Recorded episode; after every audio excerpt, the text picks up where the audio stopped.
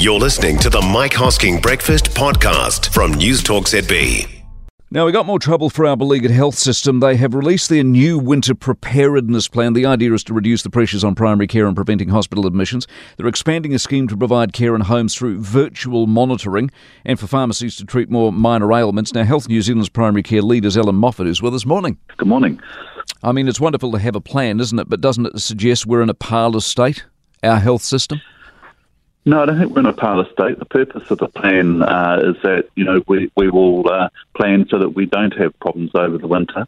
Uh, but there is concern about the amount of demand that uh, is out there, and we'll have increased demand with winter on top of that. Is this any different from any other winter? Are we going to go through this each and every winter forever?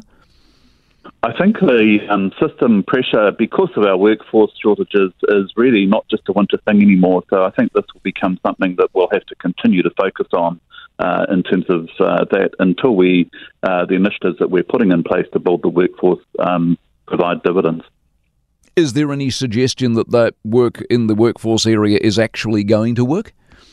Yes, I think uh, there is some hope around that, but some things we can do quickly, as uh, was announced last week with the comprehensive teams, where you know 193 new FTE coming into uh, primary and community care, uh, but other things will take longer, and um, you know to get medical uh, workforce on the ground is, is a long haul.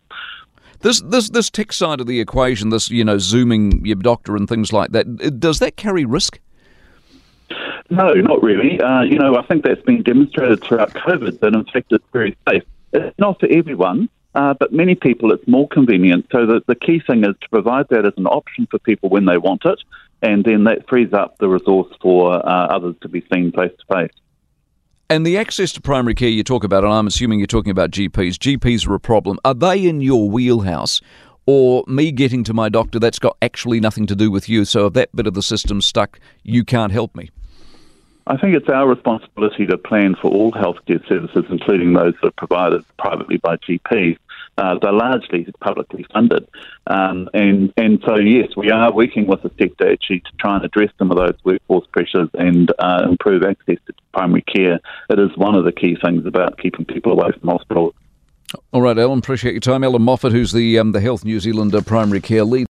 For more from the Mike Hosking Breakfast, listen live to News Talk ZB from 6 a.m. weekdays or follow the podcast on iHeartRadio.